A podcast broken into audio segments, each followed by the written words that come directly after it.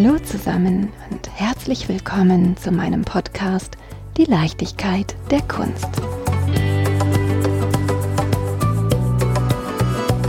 Vor ziemlich genau einem Jahr, im Sommer zwanzig zwanzig, habe ich meine erste Episode aufgenommen und ausgestrahlt.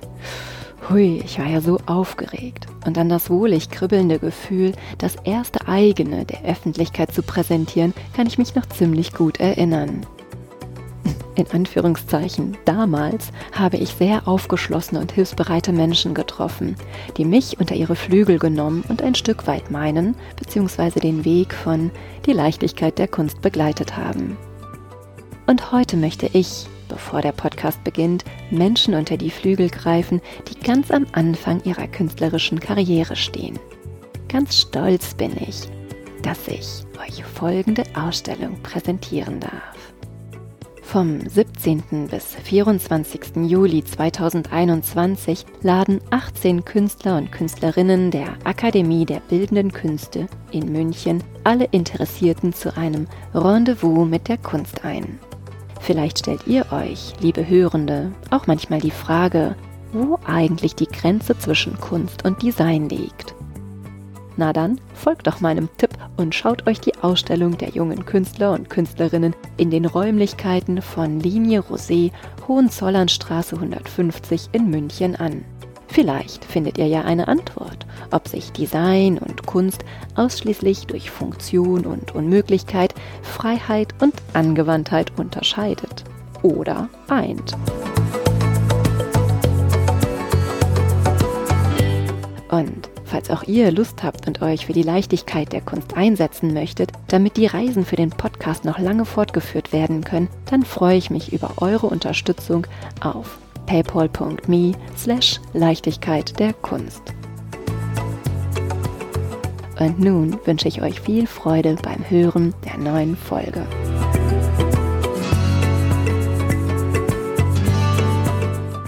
Heute möchte ich euch mitnehmen auf eine Reise zu den Sternen. Wir starten in Mannheim, reisen über Paris und nehmen dann direkten Kurs in eine neue Dimension. Unsere kreative Reiseleitung kommt hier aus Mannheim. Ich möchte euch heute Eva Gentner vorstellen, eine Künstlerin, deren künstlerische Praxis Malerei, Performance und Rauminstallationen umfasst. In ihren poetisch anmutenden Werken eint sie die Räume, Ocean, Desert sowie das Internet und schafft eine feinsinnige Symbiose aus augenzwinkernden Sternenbildern und historischem Papier. zweitausendachtzehn war sie Preisträgerin der Kunststiftung Baden-Württemberg. Wie ihr das gelingt und was ihr dabei wichtig ist, erzählt uns Eva natürlich selbst. Liebe Eva, herzlichen Dank, dass du mit deiner Art die Leichtigkeit der Kunst bereicherst. Bitte erzähl mir doch erstmal was zu dir, deiner Biografie und vor allem, wie du zur Kunst gekommen bist. Herzlichen Dank für die Einladung. Ich bin sehr gerne da. Schön, dass du da bist. Ich freue mich. Wie bin ich zur Kunst gekommen? Ist vielleicht gar nicht so leicht zu beantworten, weil ich in einer musischen Familie aufgewachsen bin und vielleicht so ein bisschen das in die Wiege gelegt bekommen habe. Jedenfalls wusste ich relativ früh, dass ich an die Kunstakademie möchte und war dann in jungen Jahren in Karlsruhe mal und bin dort durch die leeren Gänge gestreift und wusste, dass das der Ort ist, wo ich hin möchte, ohne ein spezifisches Ziel dafür zu wissen.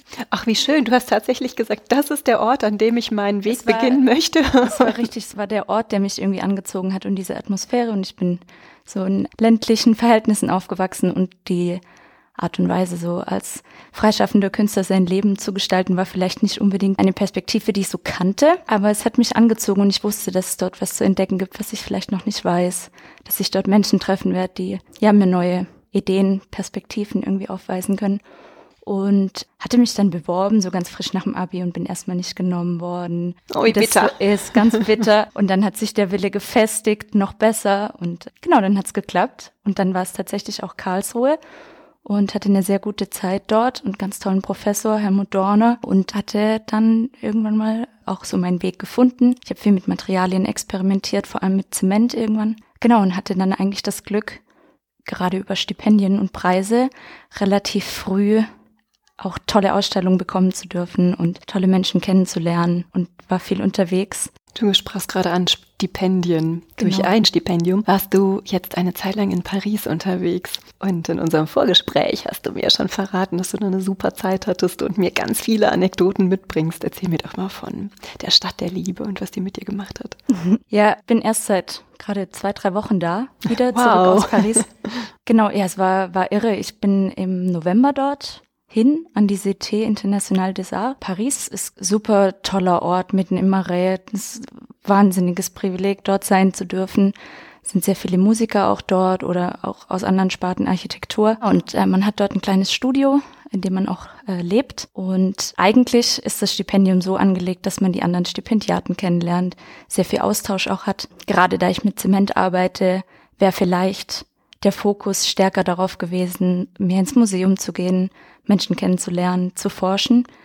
Und äh, mein Stipendium ging damit los, dass ich Anfang November anreiste und die Franzosen zum ersten November einen harten Lockdown begonnen haben und ich in meinen ersten vier Wochen nur für eine Stunde, einen Kilometer vom Wohnort entfernt mich in den Außenraum begeben durfte. Komplettes Kontaktverbot natürlich und man konnte gerade Einkäufe tätigen in den nächsten Supermarkt und es war natürlich total eine irre Situation und ähm, man brauchte auch einen driftigen Grund, um hinauszugehen. Also ein einfacher Spaziergang hat nicht gereicht, da musste man dann schon eine sportliche Tätigkeit beginnen oder ein Haustier besitzen oder so und so bin ich dann zum Joggen gekommen, damit ich mich in Paris ein bisschen bewegen durfte. Genau, habe dann irgendwie versucht, mit dieser Situation umzugehen und auch den Ort, es hat ja fast was Performatives, dieser ein Kilometer, eine Stunde. Es wurde dann langsam gelockert und habe dann schönerweise auch einen Trick herausgefunden, wie ich durch Paris zu Fuß mich bewegen darf und habe mir dann im Goethe-Institut, das sich am anderen Ende der Stadt befand,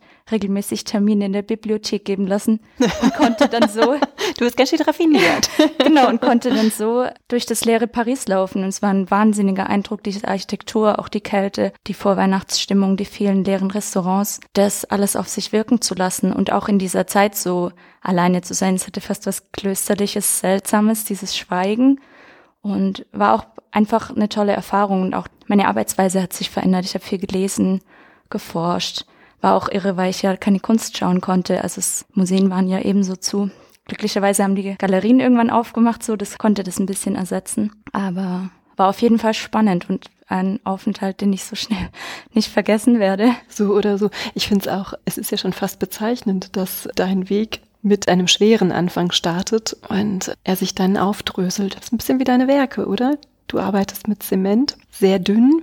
Ja, es stimmt. Ich mag sehr gerne so unstete, sich auflösende Zustände. Das ist auch das, was mich an dem Zement immer sehr fasziniert. Die Technik, mit der ich arbeite, ist, dass ich den Zement ganz dünn auf Jute gieße und daraus mache ich zunächst erstmal so eine Art Betontextil, der eine hautähnliche Oberfläche hat und der lässt sich biegen und so mache ich entweder große Rauminstallationen, aber auch Kostüme, die dann in Form von Tanzperformances zum Leben erweckt werden, aber ich mache auch ganz klassische Bildwerke, Bildobjekte mit dieser Art der Technik, genau. Wie bist du darauf gekommen? Es war letztlich eine Art von Materialrecherche, die mich dorthin geführt hat. Ich habe viel mit Gips experimentiert. Ein Material, mit dem ich gar nicht umgehen kann, aufgrund seiner Eigenschaften. Also ich denke jetzt an die Gipsmaske. Ja, ja. Du kriegst ja auch erstmal so Jute-ähnliche, so, so Gazé-Tücher genau. aufs Gesicht gelegt und dann kommt Kennt der jeder, Gips drauf. Jeder, der ne? sich mal den Arm gebrochen hat. Genau, oder im Kindergarten irgendwelche Abdrücke machen muss. Das stimmt. Stoppte das ganze Zeug am Gesicht fest. Genau, Gips habe ich viel eingefärbt und da ein bisschen experimentiert und bin da tatsächlich wirklich durch die Baustoffabteilung, bis ich meine Sorte abbindendes Material gefunden hatte, mit dem ich die Kontrolle auch gefunden habe, die ich brauchte. Und ich arbeite mit einer speziellen Sorte Zement, die sehr feinporig ist und mische die mit mineralischen Pigmenten, damit es gut abbindet. Im Prinzip nichts anderes als farbiger Sand und bekomme dadurch sehr viel Kontrolle über die Art der Farbgestaltung, die Haptik und gieße das eben in der horizontalen sehr dünn auf feines Plastik und kann dort dem Bild nicht nur Farbe und Form, sondern eben auch eine Oberflächenstruktur hinzufügen. Und ich habe so eine Art Glastisch, von dem ich von unten dann immer den Gussprozess des Zements gut beobachten kann und sehe so, wie sich das Bild oder die Form des Zements gestaltet. Liegst du dann unter dem Tisch und guckst? Ja. Oh, wie cool. Gibt's da Fotos? Es gibt eine Videoaufnahme von der Kunststiftung, ja, die haben mich mal dabei abgefilmt. Ist das auch öffentlich? Also ist das auch irgendwie Teil einer Performance-Aktion? Ah, dass man mir beim Gießen zuschaut? Nee, da bin ich immer, da, da brauche ich Ruhe.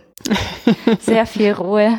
Und auch möglichst keine Geräusche und bin da auch immer wahnsinnig aufgeregt. Es kommt immer ein bisschen auf die Wetterlage an. So, ist es kalt und regnerisch, habe ich immer mehr Zeit. Ist es etwas wärmer, komme ich auch teils unter Zeitdruck, da der Zement schon schnell auch abbinden kann, wenn die Wetterlage eben so ist, wie ich gerade beschrieben habe. Und das ist schon immer allerhöchste Konzentration geboten, zumal es auch Muskelkraft bedeutet, so mit Zement zu arbeiten. Das ist nicht immer das Leichteste. Und du bist so ein schmales Versöhnchen. Ach, ich sag immer, diese Säcke sollten sie mal nicht auf zwanzig Kilo im Baumarkt anbieten, sondern mal auf fünfzehn. Dann würde sich da einiges für kleine Frauen ändern. Du hast recht. Du hast wirklich recht. Also Blumenerde gibt es ja auch in sehr frauenfreundlichen ja. Portionen. Auch Gummihandschuhe, liebe Grüße ans Bauhaus, gibt's in Größe M, L und X L in der Handschuhabteilung. Wenn man Gummihandschuhe in kleineren Größen braucht, muss man in die Putzabteilung. Und so muss ich dann immer von den Baustoffen einmal noch kurz in die Putzabteilung, um meine Materialien zu finden. Das ist wirklich spannend. Ich habe mir da noch nie Gedanken drüber gemacht. Aber man spricht immer von Gender und alle Optionen und auf Augenhöhe. Ja, aber es geht schon. Also ich sag's ja auch mit einem Augenzwinkern. Aber es ist natürlich tatsächlich so, dass die Arbeit mit, sagen wir mal, typisch männlichen Berufen, Baustoffen, wie auch immer, oft auf männliche Körper ausgerichtet ist und dementsprechend ein Sack Zement immer in zwanzig oder fünfundzwanzig Kilo angeboten wird. Du brauchst einen Assistent. Ich brauche einen Assistenten oder eine kräftige Assistentin. ein Meter neunzig breite Schultern. Genau, oder einfach einen kleineren Sack. Das ist ja witzig. Erzähl mir mal, mit was für Themen du dich beschäftigst. Vielleicht jetzt gerade im letzten Jahr war für mich besonders schön, dass ich immer vom Raum her meine Ausstellungen oder Arbeiten gestalten konnte und äh, sehr schöne Ausstellungsmöglichkeiten auch angeboten bekommen habe. Es war zu einmal im Kunstverein Rosenheim und gleichzeitig vom Wilhelm-Hack-Museum die Rudolf-Scharpf-Galerie für junge Künstler und hatte dann eben fast gleichzeitig die Möglichkeit, zwei große museale Räume spielen zu dürfen und habe dafür mir die Themen Ozean und, und Wüste ausgesucht und dann wie eine Art Doppelrecherche begonnen und mich mit diesen flüchtigen Zuständen dieser Räume auseinandergesetzt und das auch über meine Arbeit da übertragen auf die Themen der, der Arbeiten, die ich dort gezeigt habe. Aber habe auch in ganz anderen Räumen nochmal ausstellen können, beispielsweise in Ellwangen, meiner Heimatstadt. Das war auch ein total schönes Ausstellungsprojekt in den ehemaligen Atelierräumen eines Lokalkünstlers, der dort seine Werke und seine Arbeitsstätte einfach hinterlassen hatte und auch seine Wohnräume. Und dort ist heute ein kleiner Ausstellungsraum drin. Und die hatten mich ursprünglich eigentlich eingeladen, so meine Arbeiten aus Mannheim mitzubringen. Und ich hatte dann aber die Situation nützen wollen, eben diesen Raum dort auch zu thematisieren. Also auch wieder vom Raum kommend für diesen Ort ein Konzept entwickelt und für dieses Archiv auch dort. Und habe mir eben überlegt, was, was bedeutet so ein Künstlerarchiv eigentlich? Was ist denn der Wert dessen, was er hinterlassen hat? Und ähnlich versuche ich eigentlich tatsächlich immer von dieser Idee des Raums oder dieser Möglichkeit, die man bekommt, mir thematisch für diesen Ort auch etwas auszudenken. Und so möchte ich auch kurz erzählen von dem, was ich vielleicht jetzt gerade aktuell mache, wo ich auch wieder so vom Raum her gedacht habe. Also ich war jetzt gerade eben viel in Paris und da hat mein Leben dann doch wie für viele andere gerade auch viel digital eben stattgefunden. Und ich habe mich zwar davor auch schon mit dem Internet als Raum auseinandergesetzt, aber jetzt eben Paris wollte ich mich dem nochmal intensiver widmen. Und das Internet an sich hat ja für viele vielleicht ein schwieriges Raumkonzept, das sich schwer ergreifbar werden lässt, dass man ja oft einfach sein Handy aus der Tasche packt und irgendwas eintippt und da irgendwie stattfindet und sehr viel über Videos und und oder Instagram ist ein Raum oder so, aber aber die die materielle räumliche Ebene, die das Internet eben auch braucht, gerade die Speicherkapazität, die ganzen Server und auch die Satellitentechnik und was man eben alles braucht. Das hat mich irgendwie fasziniert, also gerade die ganze Infrastruktur, die hinter dem steht. Dann hatte ich eben mich auch viel informiert mit Elon Musks Starlink-Projekt, das vielleicht so während Corona auch ein bisschen untergegangen ist, vielleicht auch ein bisschen deshalb untergegangen ist, weil man es bisher in Europa nur ganz selten hat beobachten können. Erzähl doch mal, was das ist. Elon Musk kennen wir wahrscheinlich alle von Tesla. Genau, also er ist nur einer der Protagonisten, die gerade einfach versuchen, ein schnelleres mobiles Internet zu etablieren auf Ebene von Satellitentechnik, die eben die Schnelligkeit dadurch gewähren, dass sie nicht so weit weg sind wie die die jetzigen Satelliten, sondern im erdnahen Orbit sich befinden. Ich hoffe, ich erzähle jetzt alles richtig. Bestimmt. Wer, wer technische Anmerkungen hat, muss sich ganz schnell Kann melden. Kann sich gerne melden, genau. ähm, durch das, dass diese neuen Satelliten im erdnahen Orbit sich befinden werden und auch schon befinden, kann diese Plattform eben nochmal ein deutlich schnelleres und eben weltweit ortsunabhängiges Internet bieten. Da aber im erdnahen Orbit man deutlich mehr Satelliten braucht, sind sie auch gerade dabei. Und es ist eben nicht nur Elon Musk, sondern eben auch viele andere Nationalstaaten, Raumfahrtsprogramme und so weiter, die jetzt gerade an dieser neuen Technik dran sind. Und da hatte ich mich so ein bisschen eingelesen und war von diesen Zahlen einfach wahnsinnig erschlagen und dachte irgendwie, das ist ja irre. Jetzt haben wir irgendwie in den letzten Jahren zweitausend Satelliten bisher so im Erdumfeld irgendwie um uns rumfliegen gehabt und es sollen jetzt eben zwölftausend neue sind genehmigt, dann sollen ab sechsundzwanzig, also zweitausendsechsundzwanzig nochmal dreißigtausend neue und das eben nur von diesem Starlink-Projekt und da sind eben all die anderen Projekte noch gar nicht mit einberechnet und man kann sich das gar nicht vorstellen, was für eine irre... Irgendwie denkt man ja auch Müll, Entwick- ne? Ja, und was für eine irre Entwicklung da jetzt so dahinter steht. Und dann tatsächlich habe ich diese Starlink-Satelliten auch mal sehen können und war total ergriffen von dieser Geometrie und auch von dieser Helligkeit. Also man muss sich das tatsächlich vorstellen, man denkt nichts Böses und alle kennen den Sternenhimmel, sehen vielleicht den großen Wagen oder kennen sich vielleicht sogar noch ein bisschen besser aus, wissen, wo der Polarstern ist, kennen vielleicht ihr eigenes Sternzeichen, wie auch immer. Man findet sich da irgendwie zurecht, alle kennen das. Man fliegt vielleicht auch mal auf eine andere Seite der Weltkugel und sieht vielleicht auch mal einen anderen Sternenhimmel. Und ich bin jetzt nicht religiös oder so, aber man hat auf jeden Fall irgendeine Form von Verbindung zu dem, was man da oben immer irgendwie sieht. Naja, und dann hat sich eben diese Starlink-Kette so durch den Sternenhimmel gezogen. Die sind sehr hell, sehr geometrisch und sehr geordnet, fliegen da eben viele Satelliten eben so wie eine Perlenschnur durch den Himmel. Und das ist eben nur die Testversion. Also da ist man dann schon kurz perplex und denkt, man, man spinnt. Was sehe ich denn da?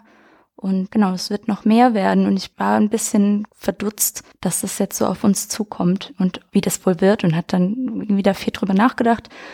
Und ich finde es ganz toll, dass wir bald auf jedem Flecken der Erde schnelles Internet haben. Ich glaube, dass das für alle demokratischen und freiheitlichen Entwicklungen wahnsinnig wichtig ist, dass wir eine globale Kommunikation entwickeln, aber das hat mich dann doch wirklich vom Hocker gehauen, was ich da gesehen habe. Jede Medaille hat zwei Seiten. Genau. Und ähm, habe dann einen sehr schönen Artikel gelesen, wo es eben gerade um die spirituelle Bedeutung des Himmels ging, was wir da rein projizieren, dass es wirklich seit Menschengedenken das ist, wo wir unsere Wahrheit rauslesen, also bis heute. Horoskop, klar. Horoskope, aber auch unser Weltbild so. Wir sind halt ein Punkt, also heute, zweitausendeinundzwanzig, sehen wir uns Menschen als eine Bruchteil einer Sekunde in dem Geschehen des Universums, sehen uns als einen kleinen Punkt innerhalb eines Sonnensystems, einer Galaxie, innerhalb eines Universums, das sich ausdehnt. Und das sind alles Dinge, die uns die Wissenschaft eben in wahnsinnig schönen Dokumentationen irgendwie versucht nahezubringen, um was es da geht. Und ich glaube auch, dass das das Weltbild ist, das uns Menschen des einundzwanzigsten Jahrhunderts prägt, wer wir sind. Und im Mittelalter hat man ganz andere Dinge im Himmel gesehen. Und da dachte man, man ist selbst das Zentrum der Welt und es geht alles nur um den Menschen und all diese Gestirne drehen sich um einen selbst. Und dann dachte ich irgendwie, das ist doch, wenn sich jetzt die Zukunft der Sterne, die, die wir in Zukunft sehen werden, weil wenn es da mal so viele Zehntausende werden, dass man vielleicht, und da schreien eben die Wissenschaftler schon um Hilfe, dass es sein könnte, dass man den realen Sternenhimmel vor lauter Satelliten gar nicht mehr sehen wird, wenn es dann mal sein wird, dass sich die Sterne wirklich um uns drehen, dann dachte ich, ah, dann sind wir dann doch wieder bei einem ganz neuen Weltbild, wo sich die Sterne wirklich um uns drehen. Der Geozentrismus, musste da dann ein bisschen schmunzeln und dachte, vielleicht verwirklichen wir da unser mittelalterliches Weltbild, dass wir so das Zentrum von allem sind. Und genau, und diesen Artikel, den ich gelesen habe, der hat da eben auch darauf hingewiesen, was es wohl mit unserer spirituellen Bedeutung des Himmels anstellen wird, wenn man ihn vielleicht auch bald nicht mehr so deutlich wahrnehmen kann. Und wie dann wohl die neuen Sternbilder heißen, die man dann so in Zukunft sieht. Und das fand ich so eine schöne Überlegung, dass ich einen Zufallsgenerator, und jetzt wäre ich wieder bei den Räumen und meiner Kunst, dass ich einen Zufallsgenerator im Internet programmiert habe als Webseite. Heißt äh, w w w punkt implementation of geocentrism punkt com of geocentrism punkt com. Kann man auch googeln. Ja, da findet ihr auch bei Instagram, ne? Das Oder werde ich auf jeden Instagram. Fall dann taggen. Genau. Sagt man das dann eigentlich so? Ich werde das taggen, ja, ne? Ich bin da ja immer... Ich glaube. Oder verlinken. Verlinken. Ich werde die Internetseite auf Instagram angeben.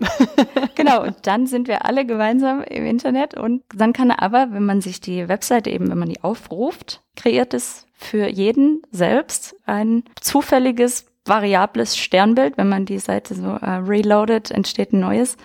Und dann habe ich mir überlegt, wie könnten die heißen, die neuen Sternbilder? Und ähm, habe mich so ein bisschen in der Sternenforschung umgeschaut, was es da so gibt. Und war total fasziniert, dass die Kolonialisten, die europäischen, während der europäischen Expansion so, die haben natürlich erstmal so, kennt man Kolumbus, Nordamerika und so weiter, die waren erstmal auf Nordhalbkugel unterwegs. Weil die sich natürlich auch immer an den Sternen haben orientieren müssen. Und deren großes Problem war auf der Südhalbkugel, dass dort die Messinstrumente nicht mehr funktioniert haben und dass eben dort der Sternenhimmel auch anders aussieht und dort alles auf dem Kopf ist. Und dieses technische Problem konnten sie beheben und sind dann irgendwann mal auch in die südliche Hemisphäre vorgedrungen. Und diese neuen Sternbilder mussten sie ja auch irgendwie benennen.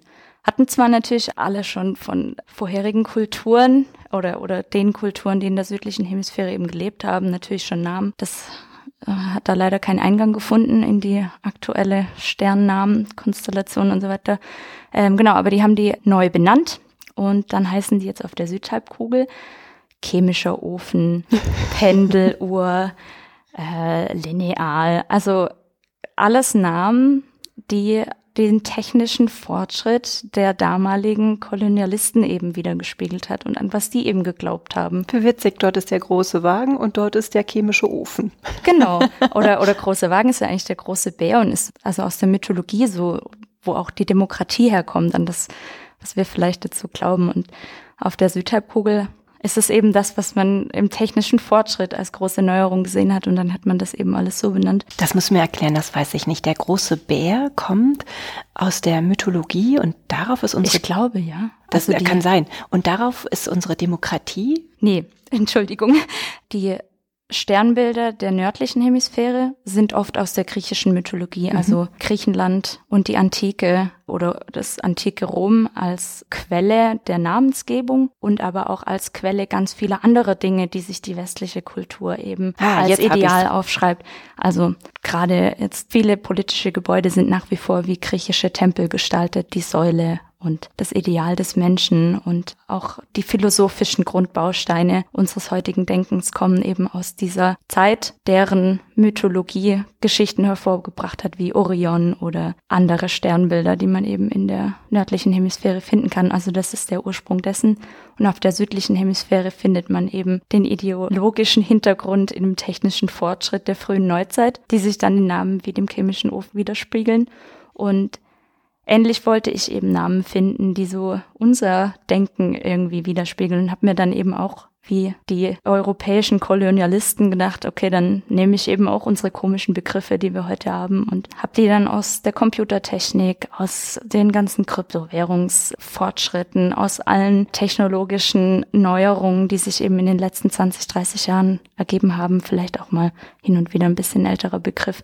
Aber da muss man sich einfach überraschen lassen oder vielleicht auch mal googeln, was das so sein könnte. Ich wollte gerade fragen, einer heißt jetzt Internet? Ist auch dabei, ja, doch, tatsächlich. Ich habe einfach alle Begriffe, die ich irgendwie gefunden habe, reingeschmissen in meinen Zufallsgenerator. Genau, A I ist auch mit dabei. Und ich habe gesehen, ein Masch ist auch dabei. Ah, ein Musk. Musk. Ja, das ist richtig.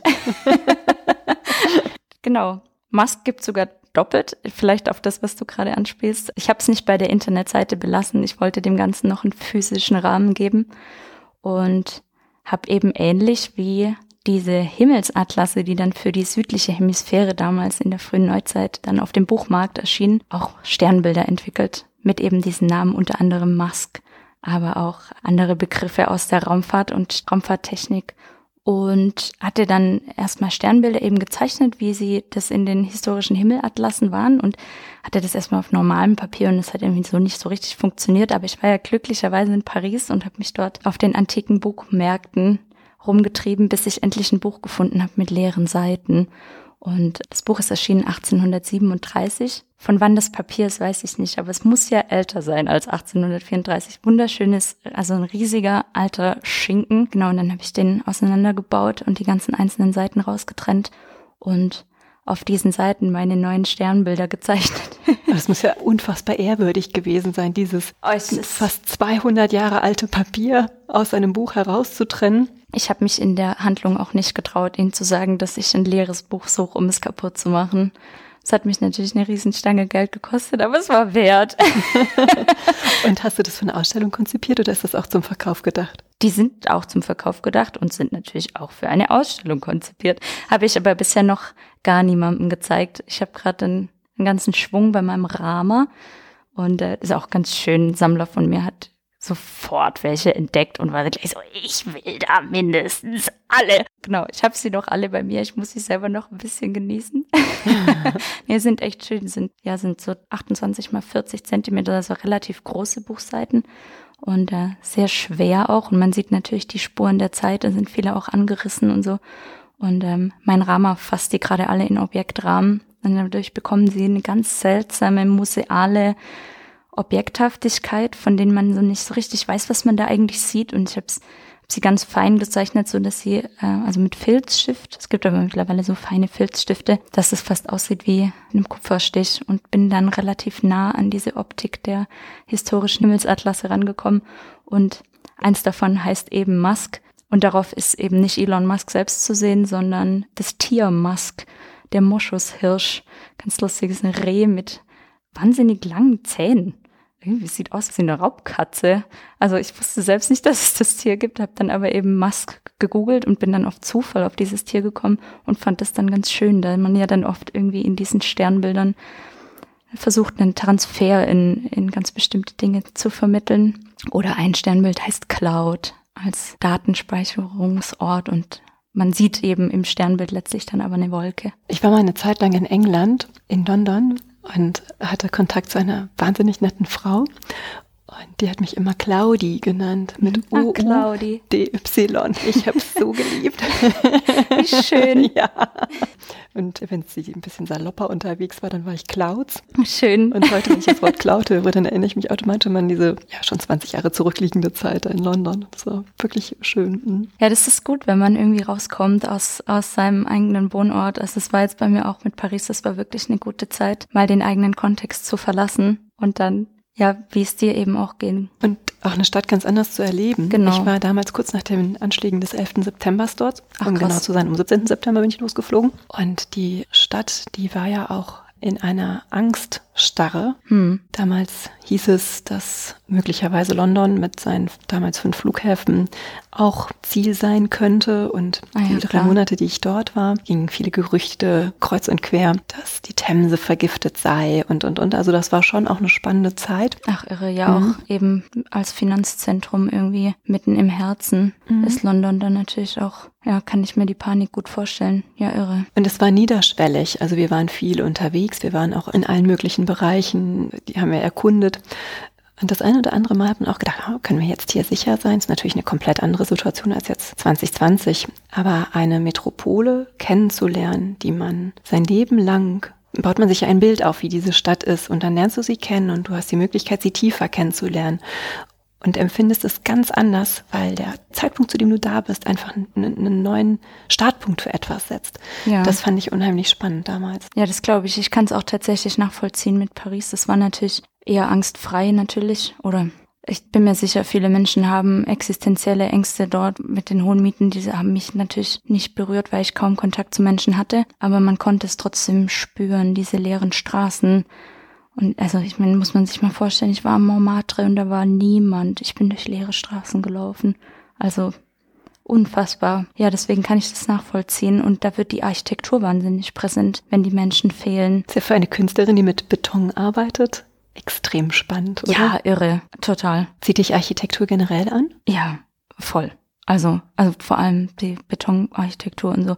Paris ist auch ein toller, also nicht innerhalb Paris, aber außerhalb, um so Brutalismus-Architektur zu sehen. Ja, klar. Wobei, vielleicht sind es auch generell alle anderen Sparten der Kunst, sage ich jetzt einfach, die mich anziehen. Also auch Musik und Tanz und so weiter. Das sind immer Dinge, die vielleicht was Ähnliches wollen wie ich, aber eine andere Sprache gefunden haben und ich dort einfach viele Parallelen sehe, wie jemand was versucht hat zu formulieren oder was zu denken. Und da ist Architektur total dabei. Also gerade was die Materialästhetik angeht und Farbgestaltung und gibt's schon ganz tolle Sachen. Du hast es eben schon angedeutet, dass du auch mit Tänzern zusammenarbeitest. Also im Prinzip, man sagt doch interdisziplinär mit den unterschiedlichen Bereichen. Genau. Wie machst du das? Ja, das ist eigentlich meine liebste Form zu arbeiten, gerade mit entweder Adrian Nagel, der ist Komponist, mit dem hatte ich schon ganz tolle Projekte, haben wir zusammen so Raumklanginstallationen umgesetzt in unterschiedlicher Form oder eine andere Kooperation mit der Tänzerin Miriam Rose Kronwald aus Berlin, die ist auch Choreografin und auch bildende Künstlerin und dieses Spartenübergreifende, so aus seinem eigenen Rahmen rauszugehen, sich selbst immer zu hinterfragen, immer eine Hintertür in der eigenen Arbeit zu finden, das funktioniert besonders gut in der Kooperation. Und ähm, manchmal ist der Kunstkontext, muss ich sagen, auch arg eng. Also dieses zwischen Galerien und Museen irgendwie zu existieren und immer so alleine zu sein in seinem Atelier und so zu produzieren. Das hat was sehr Enges und ich mochte das immer sehr gern, in die anderen Institutionen und die anderen Arbeitsweisen einzutauchen. Und ich habe das immer als großes Privileg auch empfunden, gerade im musischen, musikalischen Kontext Klar, durch den arbeiten Elternhaus. Zu dürfen. Total. Und die haben auch nochmal eine andere Art und Weise des Arbeitens. Die treffen sich zu so Projekten über Wochen und haben ähm, dann immer so Arbeitsphasen vor Ort. Hatte ich beispielsweise jetzt mehrfach in Berlin, aber auch in Thessaloniki, wo wir uns wirklich äh, für zwei, drei Wochen irgendwo getroffen haben, vor Ort gemeinsam Projekte erarbeitet haben, zusammen Veranstaltungen realisiert haben. Man stellt ja dann nicht aus, sondern man hat Veranstaltungen in Form von Konzerten oder zwei-, dreitägigen Präsentationen und dann ist es auch wieder vorbei und ich fand es immer so toll, diese zeitliche und räumliche Herangehensweise von Musikern hat mich immer total fasziniert, dass sie viel mehr auf Präsenz und auf das zusammen äh, Wert gelegt haben. Das findet in der Kunst anders statt. Dort ist man, ja, funktioniert einfach alles nach anderen Koordinaten logischerweise, aber ich habe das eben immer sehr genossen. Und das Tolle an meinen beiden, also Adrian und Miriam, ist, dass sie dieselben Fragen beantworten wollen wie ich und aber andere Ausdrucksmöglichkeiten haben. Was für Fragen stellt ihr euch? Also gerade bei Adrian ist es oft so, dass er eben auch sich nicht in diese in feste Formen fügen will. Also wenn ich ihn jetzt frage, möchtest du eine Sinfonie komponieren, dann hat er da keinen Bock drauf.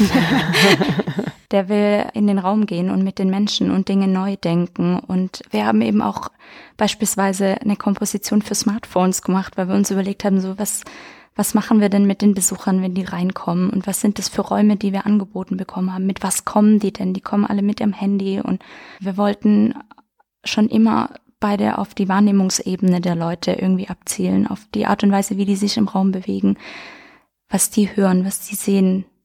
Da wollten wir irgendwie hin. Und da ging es mir eben auch immer drum, auf eine Feinfühligkeit, auf die Situationen im Raum und auf Materialität auch. Und er arbeitet auch sehr materiell, was Klänge angeht. Genau, und so haben wir unsere beider künstlerische Sprache irgendwie viel im Diskurs einfach finden können. Und sagen wir jetzt, ich hatte vorhin erzählt, dass ich in Ludwigshafen und Rosenheim ausgestellt hatte. Äh, da war ich natürlich, da ist man schon auf sich gestellt, da arbeitet man für sich im Atelier, das ist auch toll, arbeitet an seinen Projekten, an seinen Ausstellungen, aber ich genieße das schon auch wahnsinnig, Arbeiten im Diskurs irgendwie finden zu können. Und wie habe ich mir das mit der Tänzerin vorzustellen? Du sagtest eben, dass du auch Art Kostüme herstellst aus Beton und Jute. Genau. Gehen die nicht kaputt? Doch. Ach, das ist dein Ziel?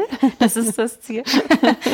Ja, das war auch, das war erst eine ganz langsame Entwicklung. Also ich hatte tatsächlich während dem Studium dieses Betontextil für mich entdeckt und habe dann überlegt, da muss ich irgendwie Kostüme draus machen und bin über Umwege auf die Form des Kimonos gekommen und war dann auch in Japan in Kimono-Werkstätten und so weiter und habe mich da so ein bisschen eingefunden und habe dann immer so Kostüme gemacht und die äh, als Rauminstallation präsentiert oder so als Wandobjekt. Und tatsächlich kam äh, mein Prof damals rein und hat gemeint, hast du es schon mal angehabt? Und ich so, nee, er würde sofort kaputt gehen.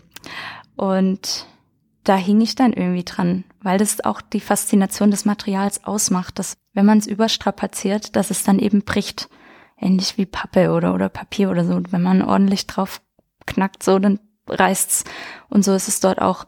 Und dann habe ich das mit meinem kleinen Bruder, musste der mal, habe ich so eine Fotosession gemacht während dem Studium und so. Und dann hat mich das nicht losgelassen. Und dann hatte ich erstmal so mit Tänzern Kooperationen. Das hat aber, war alles noch so ein bisschen so, hm, wusste ich noch nicht so richtig, ob welche, welche Richtung das so einschlagen soll. Und tatsächlich hat mir einfach die Tänzerin gefehlt, mit der ich eben diesen Diskursraum aufmachen könnte. Und habe dann glücklicherweise über ein Stipendienprogramm tatsächlich auch äh, Miriam kennengelernt, die als ganz klassische Balletttänzerin äh, in diesem Stipendienprogramm ursprünglich aufgenommen wurde und die ich kennengelernt habe, als sie gesagt hat, sie macht das nicht mehr. Sie macht jetzt nur noch frei. Und außerdem webt sie jetzt Teppiche und Tücher. Also die ist auch eine, die irgendwie sich nicht in irgendwelche Rahmen bringen lässt. Und der habe ich meine Arbeiten gezeigt und sie war gleich Feuer und Flamme. Und dann hat sie für mich ein paar Mal in Kimonos getanzt und wir haben Filmaufnahmen gemacht und Performances an verschiedenen Orten. Und echt, sie kann es einfach wahnsinnig gut. Und sie schafft genau das, was ich mir immer für diese Materialien gewünscht habe, dass es jemand fühlt, dieses Knacken, dieses Brechen, diese Verletzung, diese Architektur, die man mit diesem Kostüm auch bauen kann. Also man muss sich das so vorstellen, die schlüpft in so ein ganz steifes Betonkostüm und fängt dann erstmal an, mit denen eine Art von Formen zu kreieren und wird wirklich wie eine Art Körperarchitektur und hält es dann ganz still. Und ja, ich stelle mir vor, sie muss erstmal eins werden und das genau. Durch ihre Körperwärme vielleicht ja sich erfühlen, wie sie sich in diesem erstmal starren Konstrukt bewegen kann. Genau. Und es hat auch ein bisschen was Schmerzhaftes. Man merkt wirklich, dass sie das auch so in den Hals ein bisschen so eindrückt und schneidet und so. Und da formt sie eine Skulptur nach der anderen und bewegt sich so ganz zart durch den Raum. Und mit jeder Skulptur bröselt's und bricht's. Und sie gibt eben dieser Akustik des Kostüms auch den Raum, den das irgendwie benötigt. Und thematisiert dann immer mehr dieses Zerbrechen und arbeitet sich so auch ein bisschen daraus raus. Also befreit sich auch immer wieder so aus diesem grässlich schmerzenden Kostüm. Also es ist Quatsch, so weh tut's nicht. Aber es ist, äh, also sie macht es wirklich gut und aufgrund dieser Harmonie letztlich, der Kooperation, haben sich neue Projekte und Ideen entwickelt und so. Und so hatten wir jetzt eine Bojen-Performance in Ludwigshafen zuletzt und haben auch einen Film gedreht und anderen Skulpturen von mir und so. Und dann haben wir uns da so ein bisschen, also ich mache mittlerweile auch meine Skulpturen für sie und wir sprechen miteinander, was sie braucht, was sie gut findet, was sie spürt und kam auch, weil sie auf einer Ausstellung von mir war und die, ich habe so eine Art Bojen gebaut, also ganz dünne Metallskelette in Form von einer Seeboje eben und da hat sie gesehen und gesagt, sie hat so Bock, sich da reinzusetzen, aber sie war zu klein so und dann haben wir uns überlegt, wie könnte das sein und haben dann ganz leichte Holzmodelle, habe ich mir für sie ausdenken lassen, die sie irgendwie auch ordentlich kaputt machen konnte und so, die viel flexibel waren und die austauschbar waren und genau und so. Ach, ich liebe es einfach, mit denen zusammenzuarbeiten. Es ist, ist, ist wahnsinnig erfrischend für den Kopf auch. Dann hat deine Kunst ja auch was Flüchtiges. Ich dachte immer, ein Künstler ist es sehr wichtig, etwas zu hinterlassen, eine Spur zu hinterlassen, etwas, was bleibt, was nicht kaputt geht. Das stimmt, das habe ich natürlich auch. Aber tatsächlich liebe ich das, für Situationen etwas kreieren zu dürfen, die dann auch am Ende verschwinden. Also beispielsweise habe ich gerade vorhin davon erzählt, dass ich in meinem Heimatort für dieses ehemalige Archiv was gemacht hatte und über den Wert der Kunst. Und auch dort habe ich, wie du sagtest, flüchtige Arbeit entwickelt, weil die an keinem anderen Ort Sinn gemacht hätte als dort. Und zwar hat der Künstler, der dort eben sein Werk und seine Materialien hinterlassen hat, auch mehrere Dosen Gold hinterlassen, Goldstaub, mit dem er seine Arbeiten immer so aufgewertet hat. Und die standen dort einfach noch im, im Regal und ich durfte dort arbeiten und filmen, aber ich durfte nichts davon benutzen, logischerweise erst recht nicht von dem Gold und so weiter. Und dann habe ich sie aber eben, weil es mir darum ging, um die Werte von dessen, was man eben hinterlässt, die Stiftung, die die Ausstellung begleitet hat, eben darum gebeten, dass ich bitte mit diesen Goldpigmenten was machen darf, installativ, dass ich aber versprochen habe, dass alles wieder zurückgeht in den Originalzustand und habe letztlich eigentlich einfach eine, eine Staubskulptur auf dem Tisch irgendwie gebastelt mit meinen Händen und also es war ein großer schwarzer Tisch mit all dem Gold, das er hinterlassen hat und ich habe letztlich nur dem Goldstaubhaufen mit meinen Händen noch eine Form gegeben und sie nach zwei Wochen Ausstellung wieder zurück in die Dose gepackt. Und da ging es mir eben genau darum, eine flüchtige Situation zu schaffen und dieses Archiv zu thematisieren. und den Menschen im Ort zu zeigen, welche Schätze da schlummern. Und? Haben Sie es erkannt? Ja, ich habe noch vier kleine Filme zur Ausstellung gemacht und alles auch brav erklärt. Finden wir die auf deinem Instagram-Account? Genau, auf Instagram und auf YouTube habe ich es auch. Da sieht man mich auch, wie ich in dem Gold rumwurschtel. Du hast eine Arbeit geschaffen, die so ganz und gar nicht flüchtig ist. Eine Arbeit, die schon seit vielen, vielen, vielen, vielen Jahren eine literarische Arbeit hier auf dieser Welt ist. Ah. Du ahnst, worauf ich hinaus will. Ja, ich war gerade viele, viele Jahre so alt, bin ich genau, noch gar nicht. Genau, die Arbeit hast du nicht geschaffen, aber die war Inspiration für dich. Und zwar spreche ich von Moby Dick. Auch wieder ein Seefahrer. Wir sind wieder bei der europäischen Expansion und den Seefahrern. Die scheinen genau eine wichtige Rolle bei dir zu spielen. Irgendwie habe ich es mit dem Ozean. Apropos an der Stelle, was für ein Sternzeichen bist du eigentlich? Wassermann. Ich auch. Dann passen wir gut zusammen. Ja, auf jeden Fall. Ich glaube, man merkt es auch. Wie schön. Und das ist total witzig. Ich habe es nicht gegoogelt. Ich habe schon mal einen Podcast gemacht. Also, ich habe natürlich schon den einen oder anderen Podcast gemacht. Und äh, mit einem Künstler habe ich mich auch ganz viel über Wasser unterhalten. Und mhm. er malt mit nasser Farbe auf nasse Leinwände. Und wir kamen ins Gespräch und während der Aufnahme irgendwann stellte ich auch die Frage, die ich sonst nie stelle. Was für ein Sternzeichen bist du eigentlich? Wassermann. Ich auch. Und das ist das zweite Mal, dass ich jemanden nach seinem Sternzeichen frage. Ach, wie schön. Ja. Na dann. Ja, das ist, glaube ich, wenn ich jetzt sage, das Besondere am Wassermann, dann kloppen mich alle Hörer, die irgendwie von den elf anderen Sternzeichen kommen. Ich liebe es auch, so Horoskope zu lesen. Das ist wahnsinnig unterhaltsam. Herrliche Texte. Ja, ich habe neulich auch mal ähm, etwas zu den Aszendenten gelesen. Oh, da kenne ich mich nicht aus. Nee, ich auch nicht. Und dann, ich musste so lachen. Wirklich, mir standen die Tränen in den Augen. Mein Aszendent ist Jungfrau. Und der Wassermann ist ja eher für seine Kreativität bekannt und die Jungfrau für die Akribie. Ah ja, das da ist so eine gute Mischung eigentlich. Sie sind ein kreativer Buchhalter. Ja. Oh Gott. Nee, das ist schon fast ein Erfolgskonzept. Schauen wir mal, in welche Richtung das Pegel ja. schlägt. Buchhalterischer Kreativer fände ich vielleicht ein bisschen besser, aber kreativer Buchhalter fand ich schon ein bisschen böse. Das stimmt. Liebe Grüße ans Finanzamt. Tut mir leid, ich bin kreativ. Ja, cool. Aber zurück zu Moby Dick. Auf ja. den wollte ich nämlich hinaus.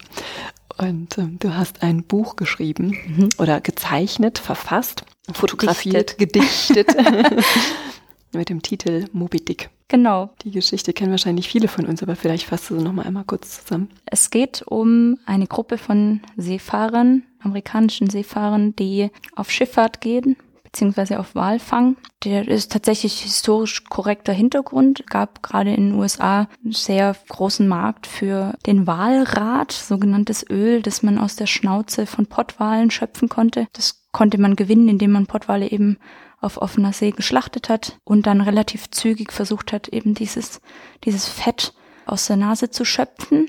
Eine wahnsinnig schwierige und gefährliche Angelegenheit. Und das hat man ausgebrannt noch auf dem Schiff. Auch gefährlich und in Fässer verpackt, und wenn die voll waren, konnte man irgendwie wieder zurück in den Heimathafen und diese Ölfässer verkaufen. Die Industrie ist komplett zusammengebrochen, nachdem man Erdöl gewinnen konnte, war aber damals einfach, einfach eine große, wichtige wirtschaftliche Einkommensquelle, und auch nachdem man dank der neuen Sternbilder den ganzen Ozean gut befahren konnte und auch ungefähr wusste, wo wer ist, so ab zum chemischen Ofen. Genau, ab zum chemischen Ofen.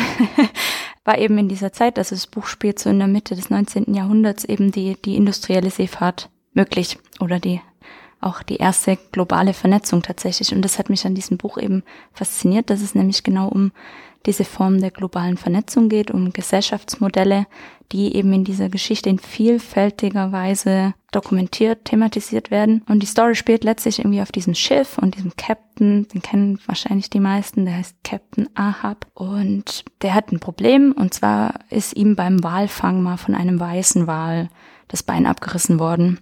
Und das hat ihm quasi den Verstand geraubt, weil dieser Wal von ihm Besitz ergriffen hat. Und im Prinzip gehen sie eigentlich schon auf Suche nach diesem Walrat, und da geht's auch viel drum. Und letztlich ist ein Teil dieser Geschichte, diese Abenteuergeschichte, dass Captain Ahab diesen Moby Dick wiederfinden will, um sich an ihm zu rächen und ihn zu töten.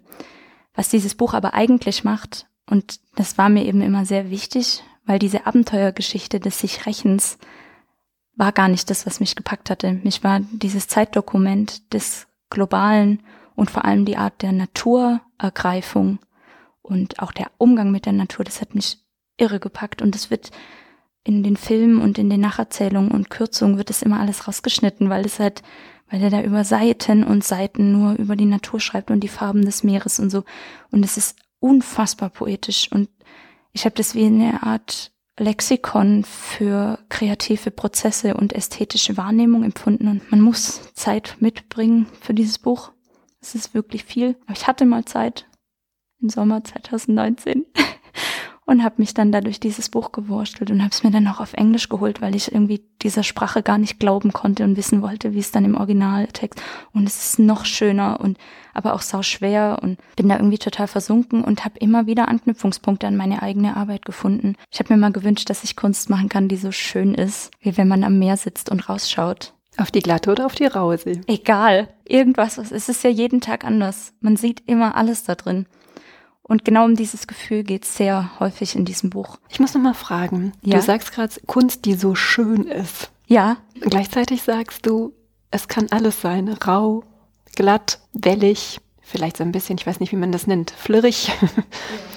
Ja, das sind alle die Natur- und, und Wetterzustände, die der Ozean so in sich haben kann und diese Lichtspiele eben auf dieser Naturgewalt. Also schön nicht im klassischen Sinne, sondern schön eher in diesem erhabenen Sinne. Hm. Und schön ist es ja dann doch irgendwie immer. Und äh, diese Zustände werden ganz oft beschrieben und seither wünsche ich mir mal so arg, dass ich mal irgendwie in so einem Containerschiff mitfahren kann, um all diese Farben, die die dort beschreiben und Lichtsituationen nachfühlen zu können.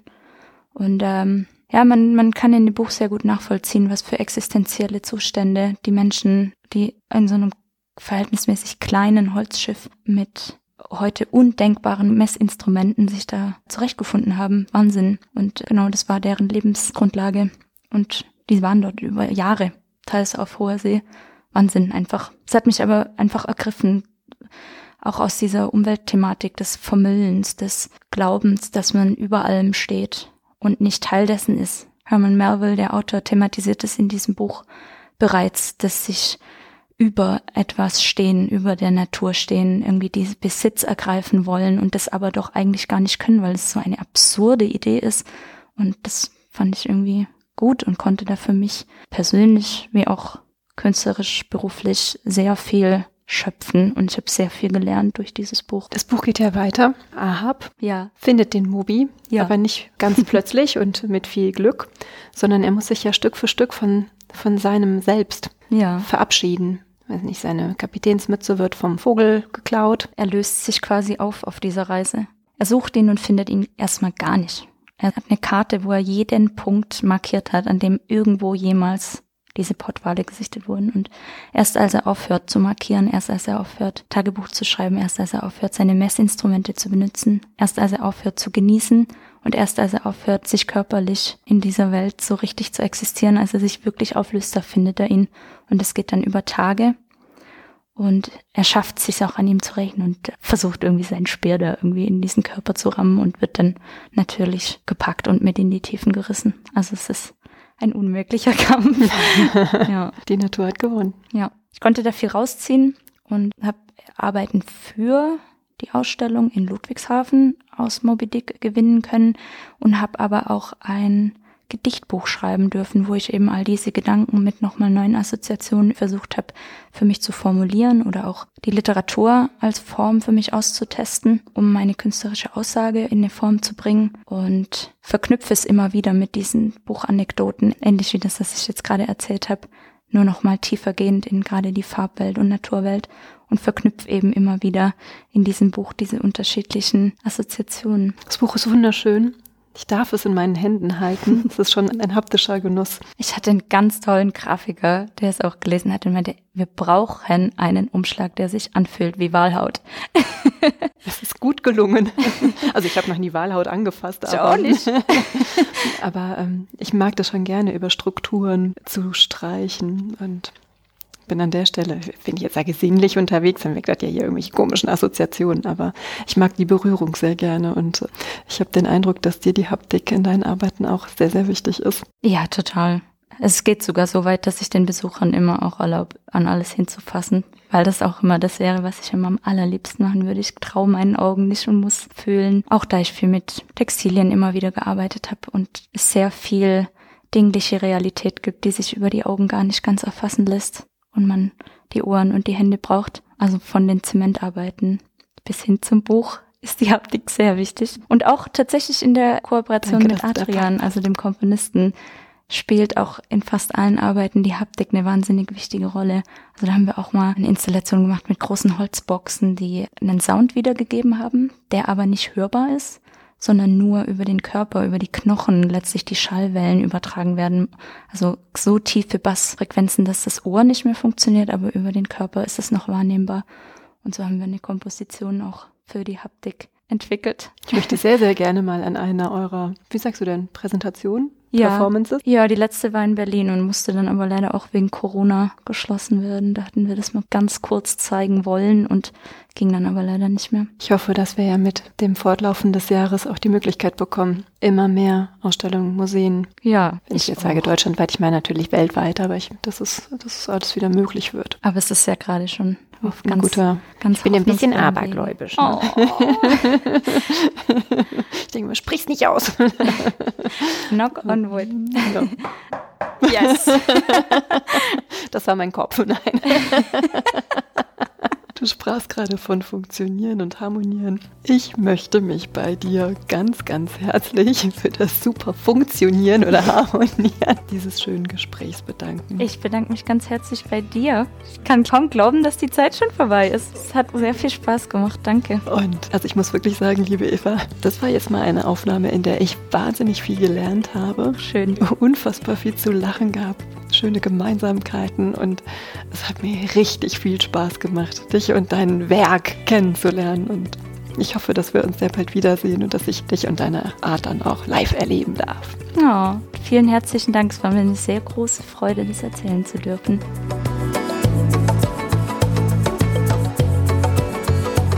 Ihr habt Fragen, Anregungen und Feedback? Dann schickt mir gerne eine E-Mail an claudia at die leichtigkeit der kunst punkt de. Und wenn ihr mögt, dann freue ich mich sehr über euer Like und eine Bewertung. Ihr möchtet weitere Informationen? Dann schaut auf meiner Website unter w w w punkt die leichtigkeit der kunst punkt de. Und nun von Herzen Dank.